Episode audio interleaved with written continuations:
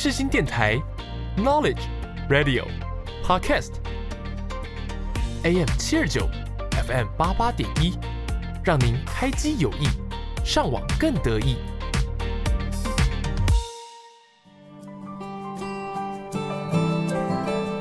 朋友问：社会心理学学什么？我们学了社会学，也学了心理学。朋友说：“那就是社会学加上心理学嘛。”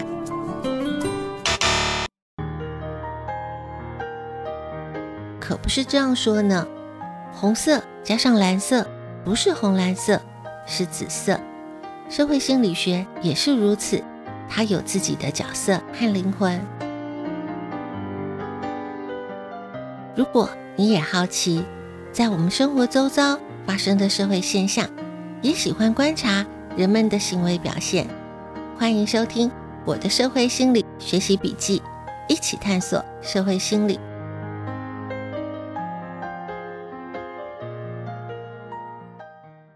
是人们的行为造成社会现象，还是社会现象影响人们的行为？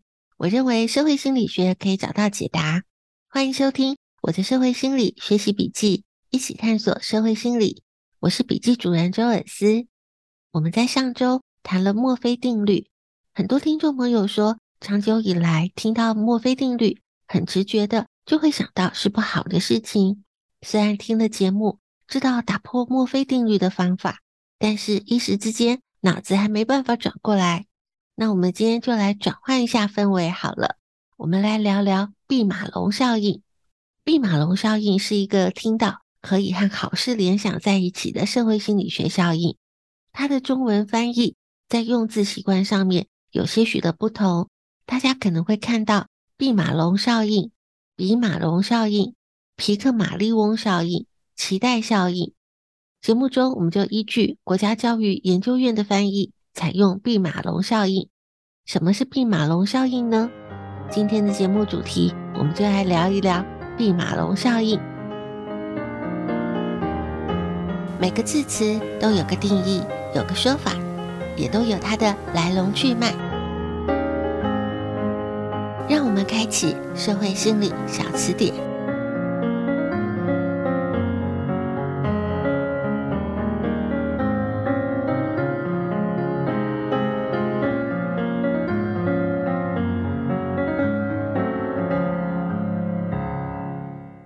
什么是毕马龙效应？毕马龙效应是怎么来的呢？我们可以从罗森塔尔教授在一九六三年的一个实验谈起。罗森塔尔教授他是出生在德国，六岁的时候就随着家人离开了德国。一九五六年，他获得美国加州大学洛杉矶分校博士学位。最开始是研究临床心理学，后来转为研究社会心理学。在一九六二年到一九九九年这段期间，罗森塔尔教授在哈佛大学任教。罗森塔尔教授很关注非言语交际，在二零零三年获得了美国心理学会颁发的心理科学终身成就奖。一九六三年的时候，罗森塔尔教授他进行了一个实验，他在实验室准备了两个老鼠笼，其中一个老鼠笼标注的里面是受过特别训练的聪明老鼠，另一个老鼠笼里面的老鼠只是普通的老鼠。罗森塔尔教授让学生来参与实验，他指示学生把老鼠放到迷宫里，并且记录每一只老鼠花了多少时间找到出路。结果学生们都说，聪明的老鼠真的表现比较好。可是事实上，罗森塔尔教授很清楚，他只是在笼子外面做了不同的标注，其实两个笼子里的老鼠都是普通的老鼠。罗森塔尔教授。在实验过程当中，有发现学生对待聪明的老鼠会有比较高的期待，在动作上比较温柔。经过这个实验，罗森塔尔教授他在美国科学家杂志上面推测，他认为自己发现了一个看不见的力量。如果人期待老鼠变聪明，就真的变聪明的话，那么学生如果受到了老师的期望，那也应该可以变聪明。但是，如何来验证这个推论呢？后来有了一个机会，有个小学愿意参与研究。罗森塔尔教授就和杰克布森教授一起进行了一个实验。他们对小学里六到十二岁的学生进行智力测验，随机的把他们分成了实验组和控制组。两组的智力测验表现上并没有差异，但是罗森塔尔教授对学校的老师说，实验组的学生是比较聪明的，而对于控制组就没有任何的说明。在一年之后，两位教授让这些学生再接受一次智力测验，结果发现实验组的学生表现远胜于控制组。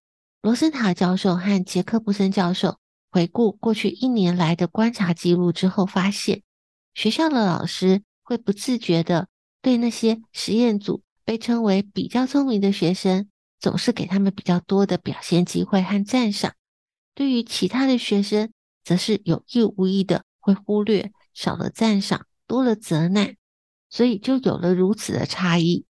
对于这个结果，两位教授联想到了一个传统的古希腊故事。古希腊有一位精于雕刻的国王毕马龙。有一天，他雕刻了一座美丽的少女雕像。国王毕马龙深深地爱上了自己的作品，每天就把雕像当作真人在对待，无微不至的照顾这个雕像，为雕像穿上了美丽的长袍，而且对着雕像诉说自己的爱意。有一天，当他走进雕像的时候，他看着雕像。发现雕像发生了变化，他的脸颊慢慢呈现出了血色，而且眼睛释放出了光芒。原来毕马龙国王的精神感动了天神，让少女的雕像化成了人类。两位教授就把这一种在有目的的行为过程当中，个人的行为表现会被外在他人的看法所影响，而使得行为结果朝向预期的方向而去的过程现象。就把它命名为毕马龙效应，也就是说，毕马龙效应是当人被赋予更高的期望以后，会表现得更好。换一个角度来说，如果你觉得自己做得好，你自然就更容易做得好，就如同成语说的“心想事成”一样。可能有听众朋友发现了，这其中还包含了一个很重要的因素，是我们在上周的节目当中。谈到的心理暗示，我们在下一个段落来聊聊这个部分。继续今天的节目主题：毕马龙效应。科学实验、实战案例，都是个小故事。一起打开社会心理案例笔记。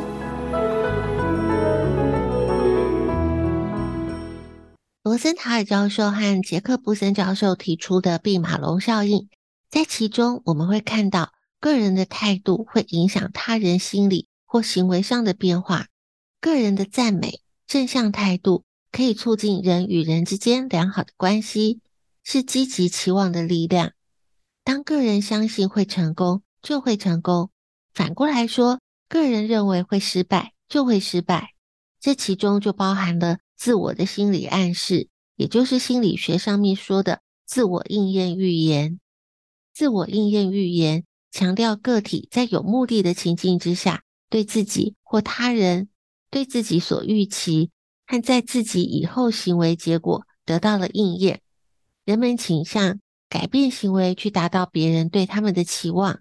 一旦我们为了某人设定了期望，对方就会倾向于达到期望，成为别人预期的样子。所以在毕马龙效应当中，隐含了人际的良性互动。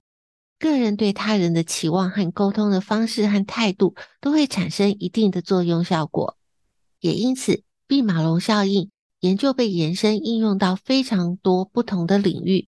例如说，最常谈到毕马龙效应的是关于教育。当老师相信一个资质平庸的孩子可以达成任务，那么他很有可能会开始有突出的表现。当一个孩子被贴上了坏孩子的标签，那他可能真的会越来越坏。我们都可以回想一下，如果有个科目，例如数学或是英文，我们学的特别不好，是不是因为曾经在学习的过程当中，在成绩不好的时候，曾经被嫌笨、被否定，就干脆放生？这是在毕马龙效应会发生的一个负面影响。毕马龙效应也应用在企业管理上。在《哈佛商业评论》所发表的文章《管理上的毕马龙》当中，就提出了管理者对于部署所期待的工作表现，会影响他们对待部署的方式。如果管理者告诉部署，他们能够胜任某些工作，而且可以获得成功，部署通常能够超越管理者的期待，而且做得更好。这就是弼马龙效应。可是，如果管理者技巧不好，很可能在部署的工作生涯上面，也可能留下了很难抹灭的伤痕，对自己的评价和观感都会降低。所以，如果管理者能够善用激励的方式，部署的自信会增加，潜在的能力也会被激发出来，生产力也会因此而随着提高。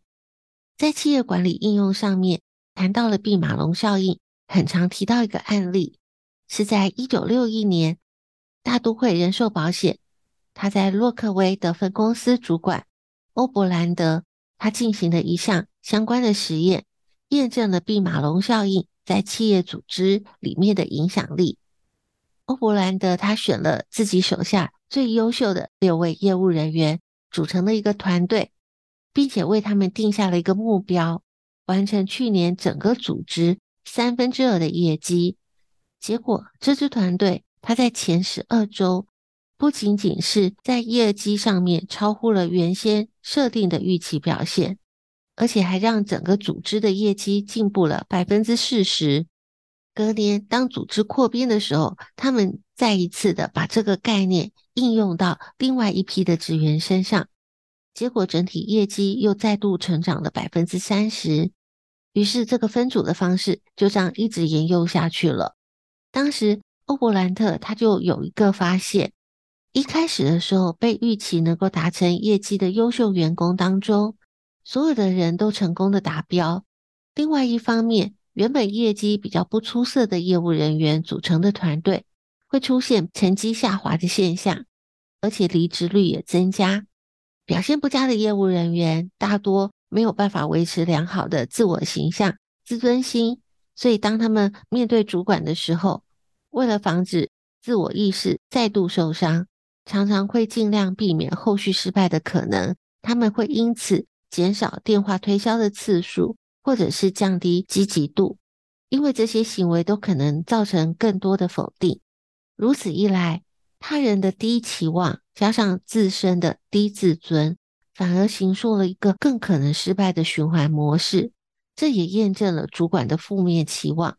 所以，企业应该要善加利用正面的毕马龙效应的管理行为，塑造员工具信任感的环境。同时，积极提升员工之间的信任感，促进员工乐于分享和合作。也正因为毕马龙效应，它具有正反两面的特性。当个人相信会成功，就会成功；反过来说，个人认为会失败，就会失败。这个可能引起负面影响的陷阱在哪里呢？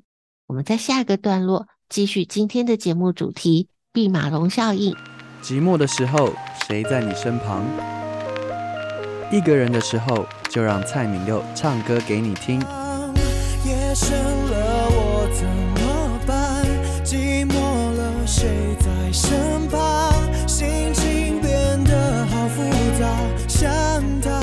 我是蔡旻佑，你现在收听的是世新电台 FM 八八点一 AM 七二九。心放空了。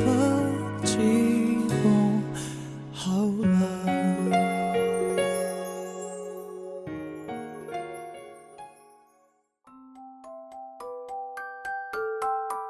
生命有限，知识无限，记录有限，感触无限。社会心理课外杂记。美国著名的社会心理学家史提尔教授，他谈到了一个实验，是在普林斯顿大学非常著名的实验。他们找了两组白人学生打高尔夫球，两组人的体能背景都是随机挑选，没有预设。他告诉其中一组人，这个实验是要测量白人的运动天分；对另外一组人是什么都没有说。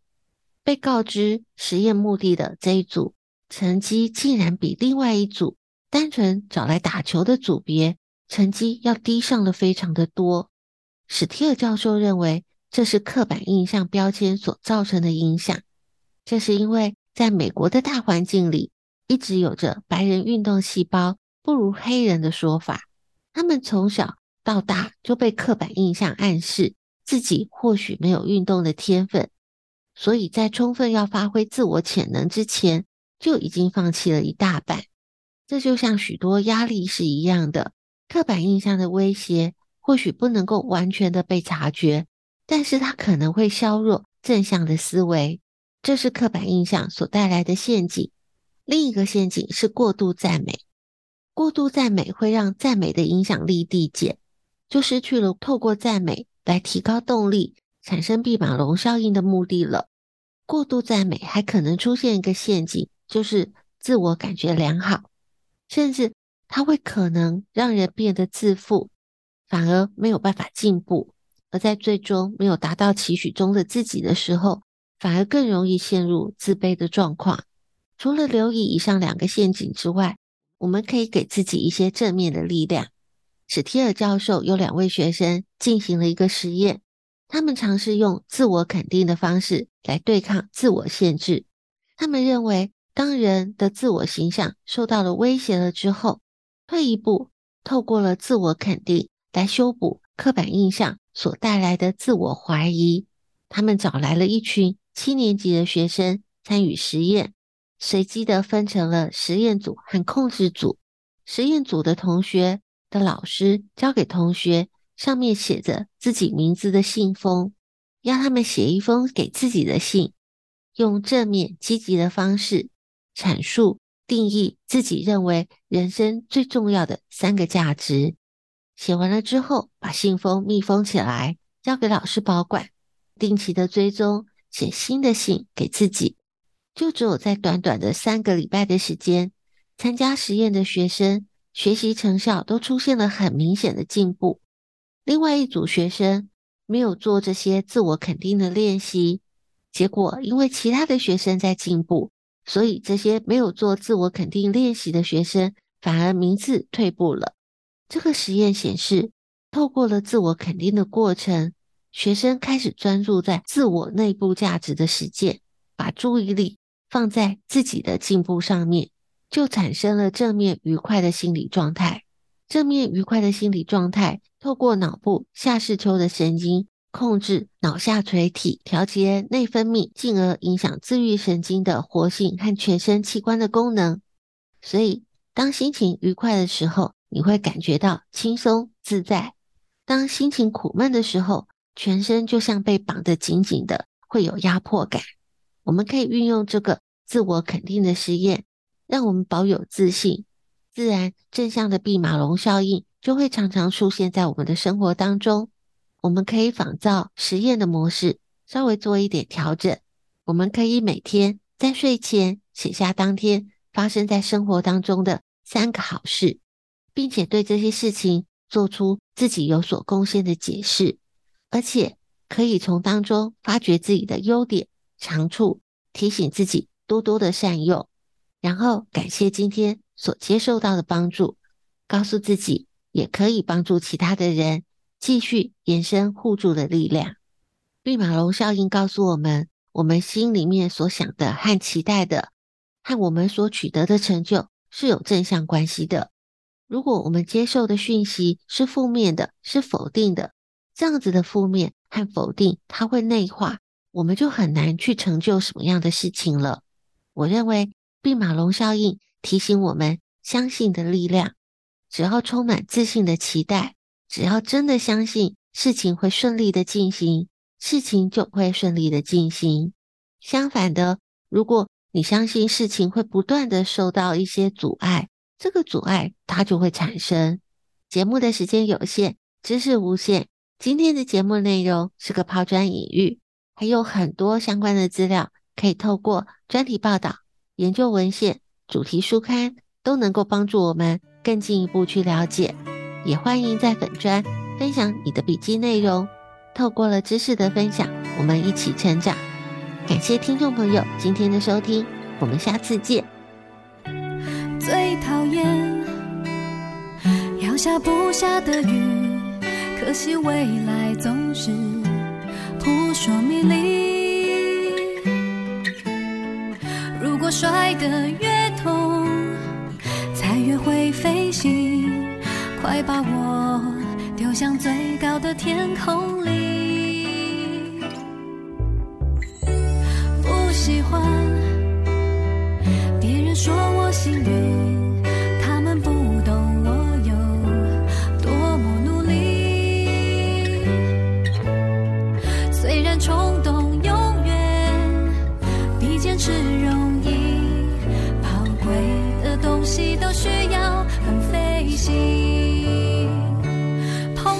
的事。